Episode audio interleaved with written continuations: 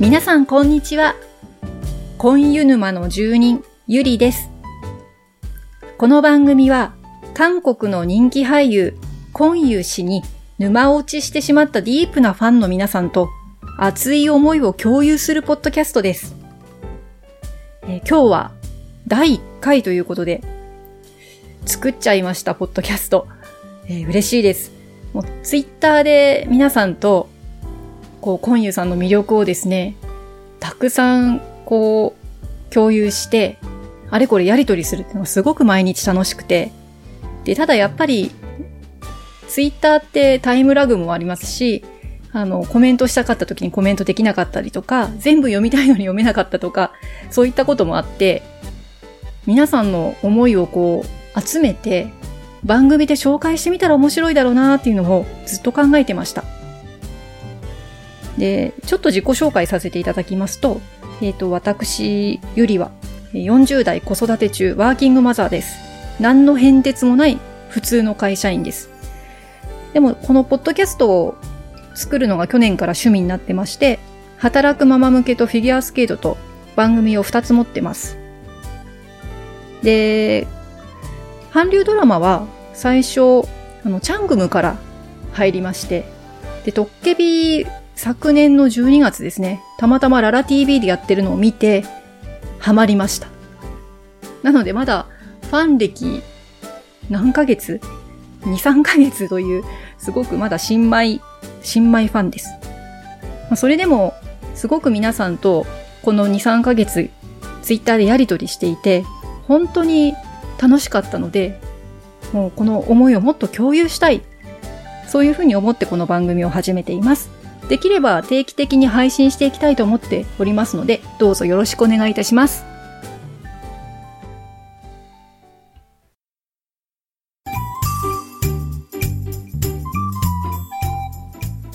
はい。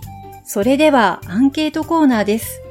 この番組では毎回事前に皆さんにアンケートを取って、その結果を皆さんに発表しようかなと思ってます。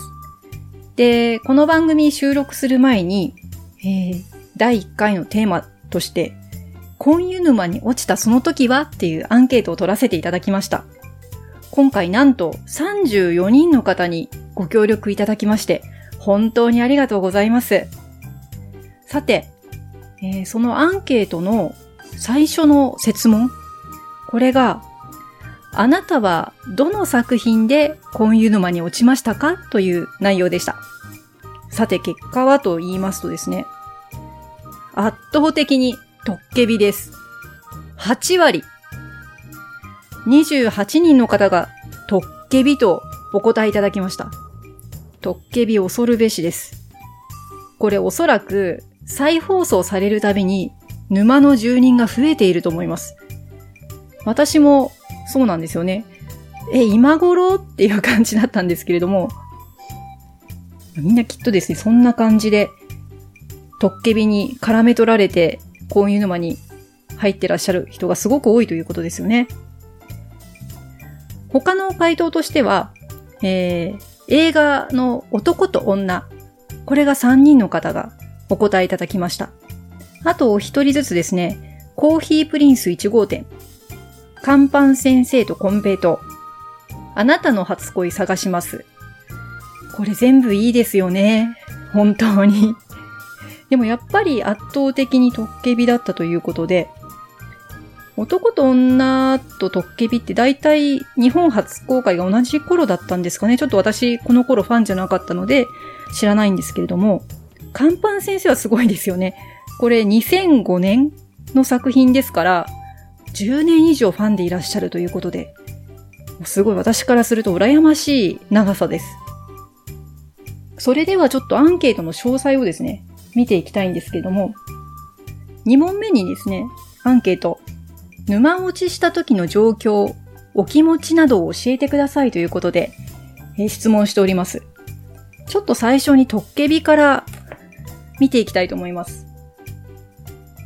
もうその落ちた状況、お気持ちなので、その落ちた瞬間の、なんて言うんですか、あの、叫びみたいなのがですね、結構短めにいただいてる方も多くって、う最初、誰この人？何？人間？これもすごいストレートですけど、ね、人間に見えない。ま、神様っていうか、トッケビはね、人間、人間じゃないっていうんですかね、人間じゃないのか。あのもうすごく超越したような感じのコンユさんですよね。あと、キュンシ。一言。潔い感じですね。これ、夏美さんですね。ポッドキャストネーム。キュンシしました。次いただいたのが、この人は誰？コンユ、コンユ、コンユ。名前が頭の中でリフレイン。これも激しいですね。もうみんなこの、見た瞬間に頭の中がパニックになってる様子がよくわかります。あとこれは、次はですね、心にぐさっとくる感じ。初めての感覚。この方のポッドキャストネームが面白くて、うんたくになるために前髪は切らない。前髪は切らない。うんたく、うんたくの髪型にするために、すごい、なんて言うんでしょう。熱心ですよね 私も切らないどこかなってちょっと思いました。あと短く衝撃を表している文章が続くんですけれども、なんだこの人はと心をわしづかみにされました。わしづかみです。え、もうなんと、その、力強いんでしょうね、こういう詩はね。そして、えー、次は、優しく微笑む笑顔にキュンキュンしました。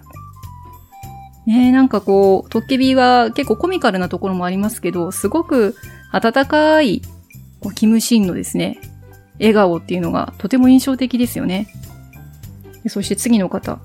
もう、コンユ氏以外、目に入らなくなっていた。重症ですね。でもわかるような気がします。自分もそうだったので。そして、えーと、結構ね、細かく描写してくださってる方もいますね。頭の中にパッと新しいライトがついたみたいな感じ。それからコンユさんのことが頭から離れなくなった。何度もキスシーンを見たり、頭がおかしくなったのかと思った。初めての感覚です。ハマってる感は半端ない。いや、すごくわかります、これ。何度も見ちゃいますよね。いや、そうそう、頭おかしくなったのかと思ったっていうのは私も思いました。結構皆さん思ってますよね。で、第、次の人ですね。これ。トッケビの回を進むうちに知らず知らず、気がつけばどっぷり落ちてた。なるほど。これ最初のうちはわからないってことですよね。こう見ていくうちに、何ですかね麻薬のような感じなんですかねどっぷり落ちていたそうです。で、次からはですね、なんて言うんでしょう。あの、ハマりすぎて困惑って。こう、ちょっと、ね、自分どうなっちゃうのみたいな、その、戸惑いのコメントも結構いただいてます。もう最初、これ、なべみちゃんですよね。私、どうなっちゃうんだろうという困惑も多少ありました。これは、皆さん、思ってる人多いんじゃないんですかね。私自身も、なんかやばくないかってちょっと思ってたりしました。で、次の方。コーヒープリンスで踏みとどまれたのになぜここに来て、てんてんてん。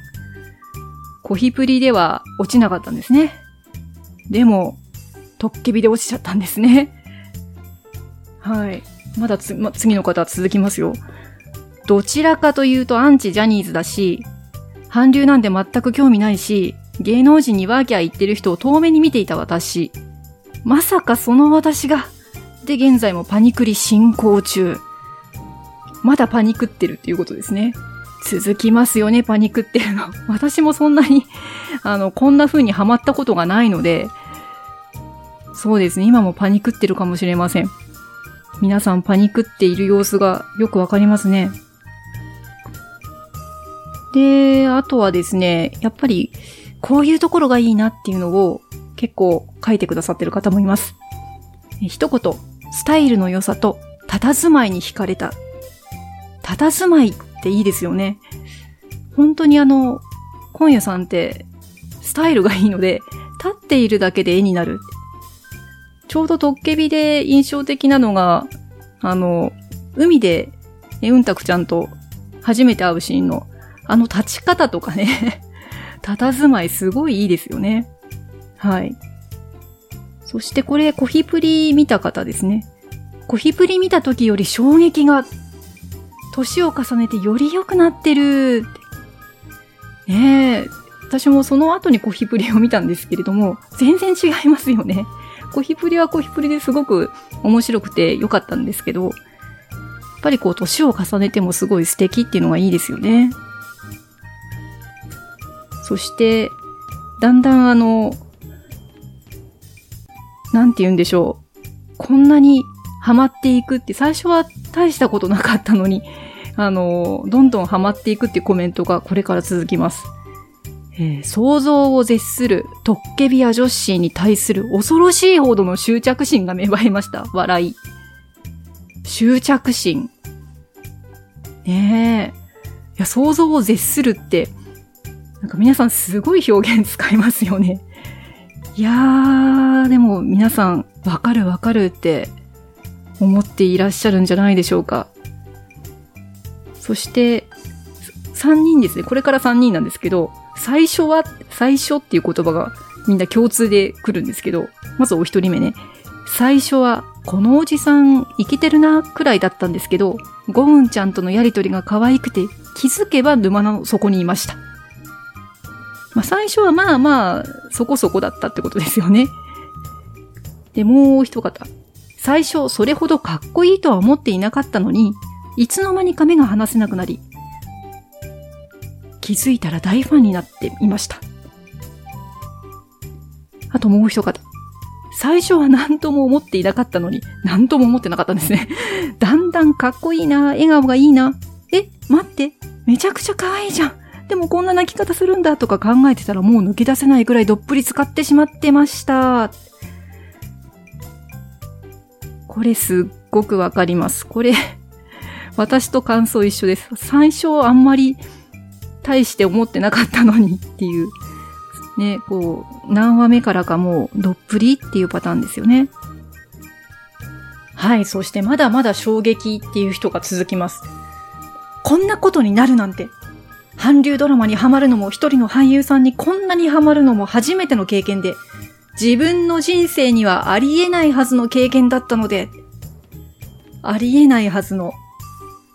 ねえ、こう、ありえないとか、想像を絶するとか、コンユさんってね、本当に私たちのことをこんなにしてしまって、一体どう責任と、ね、どう責任を取ってくれるんですかね。はい。えー、そして、沼にどう誘われてるかっていうのを説明してくださってる方もいて、これアイゾーンっていうのかな？すいません、私ちょっと、あの、あんまりよく知らなくて、間違ってたらごめんなさい。アイゾーンの宮脇さくらちゃんっていうのかな？宮脇さくらちゃんがトッケビトッケビうるさいからちょっくら見てみたら、恐竜側のお兄さんやなーから始まり、知らぬ間に沼に突き飛ばされていた。突き飛ばされた。沼に。沼に単に落ちただけじゃなくて、速攻突き飛ばされたわけですね。そうそう、恐竜顔。私もちょっと、なんか、恐竜とか爬虫類とか思ってました。ドラマの中でも確か爬虫類顔って出てきましたよね。はい。そして、この方も、あ、この方も最初はって書いてある。最初は何とも思わなかった。いや、むしろメインのお二人はもう少し美男美女だったらなーなんて思ってまして、が、ストーリーが進むうちに、どんどんコンユさんの圧倒的な演技力に引き込まれました。なんと言っても、あの眼差し、コンユさんの目にやられました。目で語れる、本当に素晴らしい。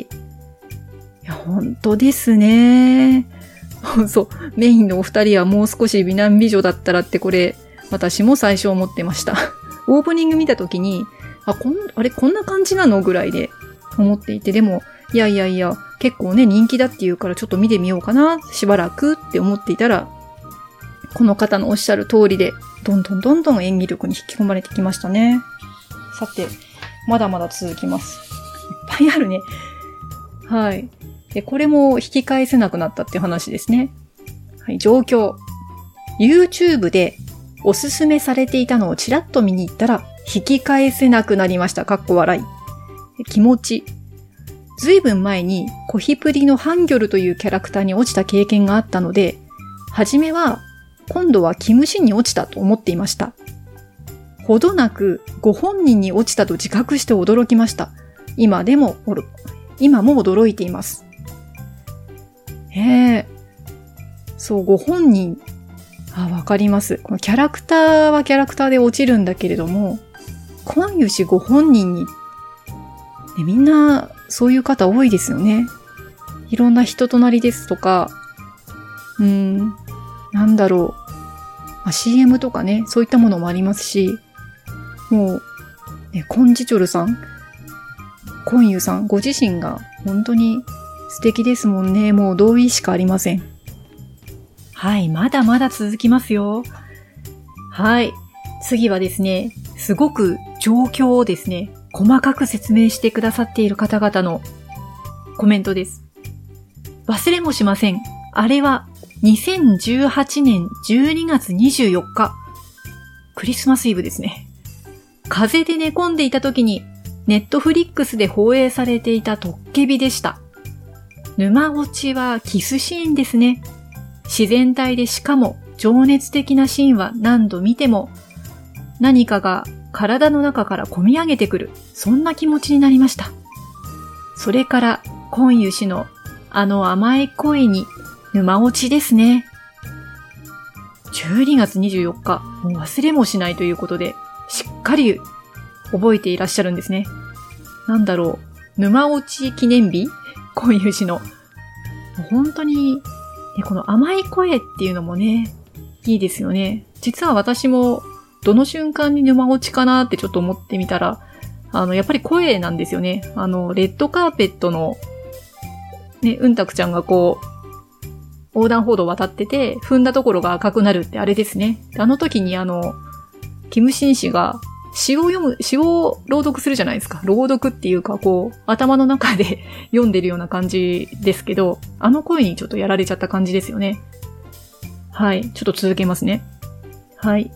こんなに愛されてみたいと、結婚生活20年を超え、冷め切った夫婦仲を、冷め切った夫婦仲の現実世界から再び一人の人を深く愛したいという欲望に駆られたのが、沼落ちのきっかけでした。ツイッターで同じ気持ちの人たちに出会い、その気持ちに拍車をかけられ、現在に至ります。ねえ、こんなに愛されてみたいって、私も思いました。こう見てる間はね、なんかこの、現実世界からちょっと飛び立って、そういう風に思えるんですけど、うーん、いいですよね。もう、すいません。ちょっと言葉がなくなりました。はい。で、次からはですね、こう、コンユ氏にというか、キムシン氏になのか、助けてもらえたっていう気持ちの方もいらっしゃいます。幾度目かの人生の窮地に、コンユ氏と出会ったので、大げさではなく、救済してもらったと思っています。すごい力ですね。あともう一方。ある悩みを抱えて落ち込んでいる時に、トッケビを偶然見ました。コンユさんの優しい眼差しに癒され、励まされて、悩みと付き合ってこれたと思います。優秀なカウンセラーさんにカムサムニダです。すごいですね。まあ、こういうさん別にカウンセラーになろうと思ってトケビをやっていたわけではないんでしょうけれども、もう存在自体がですね、なんだろう、癒し？カウンセラー。うん、癒しの、ね、効果、効果っていうのもおかしいんですけど、いるだけで癒しになるっていう、すごいですね、これ。はい。ちょっとページめくる音がしちゃってすいません。いっぱいあるんですよ。で、えーと、トッケビの最後に、これもうお名前、ポッドキャストネーム、黒猫ヤマトさん、ありがとうございます。長文でいただきました。そのまま読んでいきます。今湯氏、初見は、えー、ゴヒブリでした。演技とか表情とかたまらなくて。やーん、かっこいい、好き。DVD も即買いで何度も何度も見てましたが、子供が入園とかの時期だったため、慌ただしく毎日が過ぎ、恋心も薄れ、知らないうちに DVD も追いやられ、すっかり忘れていた頃、かっこ昨年の10月末。私と大して変わんないのかな？昨年の10月末にママ友に、トッケビ面白いよ、見てみて、と何度か言われ、えー、もう、韓流はいいよ、なんて言ってましたが、たまたま旦那も子供たちもいない3連休があったこともあり、お、この人今夜じゃん。久々、やっぱりかっこいいとか思って見始めちゃったのが最後。16話一気見、撃沈、気がついたら一気に沼底にいました。3連休にトッケビ2周して、2周2周して何も知らずにアマプラにあった男と女見てまた撃沈。気を取り直して最後にゴヒプリ感想。これすごくないですか？トッケビ2周、男と女、最後にゴヒプリ感想。ゴヒプリも結構話数ありますよね。3連休終わり、体重が2キロ減っててびっくり。婚活はダイエットになるかもです。あこんな効果もあったとは。はい。今は、また違う婚湯師が見たくて、ビッグ、カンパン先生、ある素敵な日の DVD 即買い。わ、すごい。婚湯映画、婚湯映画 DVD はコンプリート。婚湯グッズ収集家になりつつある今日この頃です。元々の性格か、あまり一つのことに執着しなくて、今まで誰かの熱狂的ファンになったことがなかったため、ファンクラブにまで入らされた婚湯師やばいです。語彙力ないので、いやいや十分です。語彙力ないので、婚湯師について熱く語ま、熱く語れませんが、いやいや、語ってます。思うところや気持ちは沼の皆様と一緒だと思っています。全部好き。存在自体が好き。同じ時代に生まれてくれてありがとう。ありがとうございます。語彙力ないなんて全然こんなに、ね、語ってくださってありがとうございます。はい、以上、トッケビのコメントでした。せっかくですのでね、他にもいただいた作品で、えー、コメントちょっとご紹介していきたいと思います。えー、次に多かったのはって言ってもちょっと段違いなんだけど、3名の方ですね、男と女でした。はい。えー、男と女、まあ、これも本当にいいですよね。今、一生懸命あの、男と女映画館で見ようで、ポチポチ、毎日、毎日ポチポチしてますけれども、はい。えっ、ー、と、コメントお一人目。10年以上変わらなかった恋愛映画第1位をあっさり超えた、点々点です。うん。恋愛映画第1位、私もそう思います。いや、あれを超えるものはなかなかないなっていうふうに思ってます。お二人目。列車のシーンの眠ってないよ、遠すぎるがとどめになりました。あの目、子犬のような目がたまらないです。他の作品でも、コンユさんの目の演技がすごい。いや、本当ですね。いや、あれ可愛かったですよね、あの列車のシーン。えー、思わず眠っちゃって。あれ、サンミンがあの、通路挟んでね、向こう側に座っちゃったんですよね。なんかすごい可愛かったな本当に。はい。えっ、ー、と、3人目の方ですね。これちょっと長くいただいてます。三民が自分に会いに来たことを知ったギホンが、彼女を思わず追いかけてしまいそうな気持ちを抑え、本当の別れを選択しながらハンドルを握り、バックミラー越しに彼女の存在を探しながら、涙をこらえる表情に胸が締め付けられました。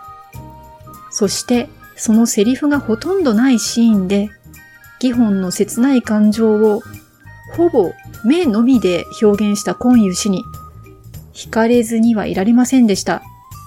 今湯氏に引き寄せられ、トプンと、かわいいですね。トプンと沼に落ちた瞬間です。ドキドキというより、切ない感情から好きになってしまいました。あのシーンですね。最後の。いや、あれは本当にこう、なんとも言えない気持ちになりました。すごく、え、あの、楓さんですね。ありがとうございます。あの、細かく描写してくださって今、こう、読みながら、うーっていう、わかりますかね？こううーっていう気持ちになってます。で引き寄せられて、トプンと、トプンと沼に落ちたってのが可愛いですよね。さっきあの、なんだっけ、ぶん投げられたじゃなくて、なんて言ってましたっけ？あ、沼に突き飛ばされてたっていう人もいますけどこちらはトプンと落ち、ね、落ちちゃったということで。男と女で落ちたのがトプンっていう感じですね。ギホンさん好きです。映画館で見たいです。はい。そして、えー、あなたの初恋探します。お一人いらっしゃいました。可愛くてかっこよくて、そしてうまい。あんなに両極端なキャラクターを両立させるスキルに、あのスタイルと小さなお顔、落ちるべくして落ちました。ねえ、あの、両極端なキャラクターですよね。もう最初出てきた時、あの、のけぞりましたけどね。あの、ダサいコンユさん、ダサコンユ。えー、本当にこの映画皆さんおすすめで私も見ましたけど、確かにとても良かったです。はい。そしてコーヒープリンス1号店にもお一人いただいてます。えー、こんなことされたい。ご飯作ってくれて食べさせてもらいたい。おんぶしてもらいたい。キュンキュンしすぎる。えー、これ、えーと、ポッドキャストネーム、ゆうちゃんのおんぶ希望。ねみんなでおんぶ希望したいですね。ゆうちゃんおんぶして。はい。で、そして最後が、えー、カンパ先生とコンペイトにいただいてます。仕事の合間に会社の PC でネットサーフィンして情報を入手しまくってた。当時コーヒープリンスが終わった頃で、立て続けにある素敵な人、コヒプリを見まくったけれども、ちょうど兵役に行っちゃって情報不足になって、熱も徐々に冷めたかな徐々に冷めたかなと言いつつ、今でもこうやってね、ツイッターで見てくださってるツンツンさん、ありがとうございます。全然冷めてないんじゃないんでしょうか。この看板先生の時にね、こう、沼落ちしたっていうのが羨ましいですよね。あの、すんごい可愛い子犬のようなテイン。羨ましいです。ちょうどね、ある素敵な日とコヒプリも一緒に見まくれたっていうのがとても、えー、贅沢な感じがします。私からすると。はい。はい。えー、以上、34人って私言いましたっけ ?34 人の皆さんのコメント、結局全部読んじゃいましたね。あの、長かったですけど、皆さんいかがでしたでしょうか？ね、トッケビが一番多かったですけれども、まあ、それまで沼落ちしなくてかろうじてこらえてた人もトッケビで、あのー、ね、沼落ちしましたっていう人もいましたし、まあ、とにかくトッケビっていうのはものすごい威力だったんだなとも思いました。まあ、それ以外にもですね、結局、トッケビはきっかけだったけれども、まあ、皆さんその後ね、あの、いろんな作品見られて、もう、なんて言うんでしょう、その作品だけじゃなくて、コンユという人にね、すっごい吸引力で沼に引きずられたという感じがすごくしています。アンケートからも本当に皆さんの熱量を感じました。読んでてすごく楽しかったです。でまたこうやってアンケートをですね、毎週ちょっとやっていこうかなと思ってまして、えー、どうしようかな。あの、今回、トッケビに固まっちゃったので もう少しいろんな作品がね、ばらけて楽しめるようなアンケートにしてみたいかなと思っています。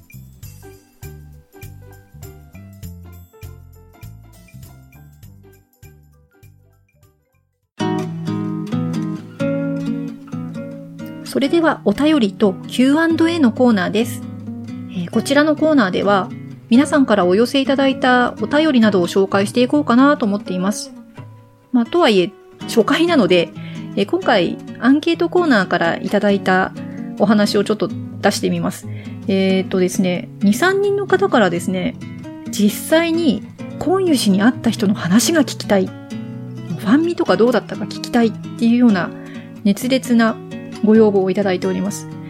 まあ、ただちょっと今回アンケートを見た感じでは、まあ、トッケビとか男と女とかで沼落ちしてる人が多いので、もしかしたらそんなに昔から、もうね、あの、コンユ氏が、ね、日本に、そのファンミとかで来てるのってもう結構前になりますので、もしかしたらあんまり会ってる人っていないのかなという感じがしたので、もうちょっと、リスナーさんが増えたらですね、あの、実際に会ってる人もいるかもしれないので聞いてみたいなと私も思っています。他にね、あの、実際に会ったことがあるっていう人知ってる方いらっしゃれば、インタビューもしてみたいですよね。もう本当に日本に来てくれたら、実際に目にしたら、私気を失ってしまうかもしれません。あ、でも気を失っちゃうともったいないですよね。気を失わないように、えー、しっかり気を持って実際にお会いしてみたいですよね。はい。で、あと、えー、コンユ沼の住人の方に聞いてみたいという質問、えー、3番目に入れてるんですけれども、えー、お一方、ちょっと今回取り上げてみようかなと思ってます。日本のドラマに興味が湧かなくなっちゃった。皆さんどう？こんな質問が来てました。私もちょっと同感だったので取り上げてみたんですけど、もし、あの、私もそうそうとか、そんなお話ありましたらですね、あの、番組のツイッターとか、えー、Facebook とかインスタも、えー、解説してますので、まあ、そちらとか、あの、メールアドレスも後から、えー、追加して、えー、お知らせしますので、そちらにお便りいただければなと思っております。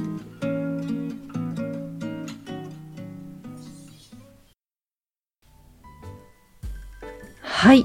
第1回、いかがでしたでしょうか？えー、っと、もう、私自身は、こんなにたくさんの方がアンケート書いてくださって、もう読んでるだけで本当にもう幸せな気分でした。ちょっと、ね、あの、素人の番組なので、あんまりこう、聞いていて、ね、ちょっと読み方が慣れてなかったりして、あの、心地よく聞けたかどうかっていうのはちょっと自信がないんですけれども、あの、皆さんにもその思いが伝わってればいいなと思いました。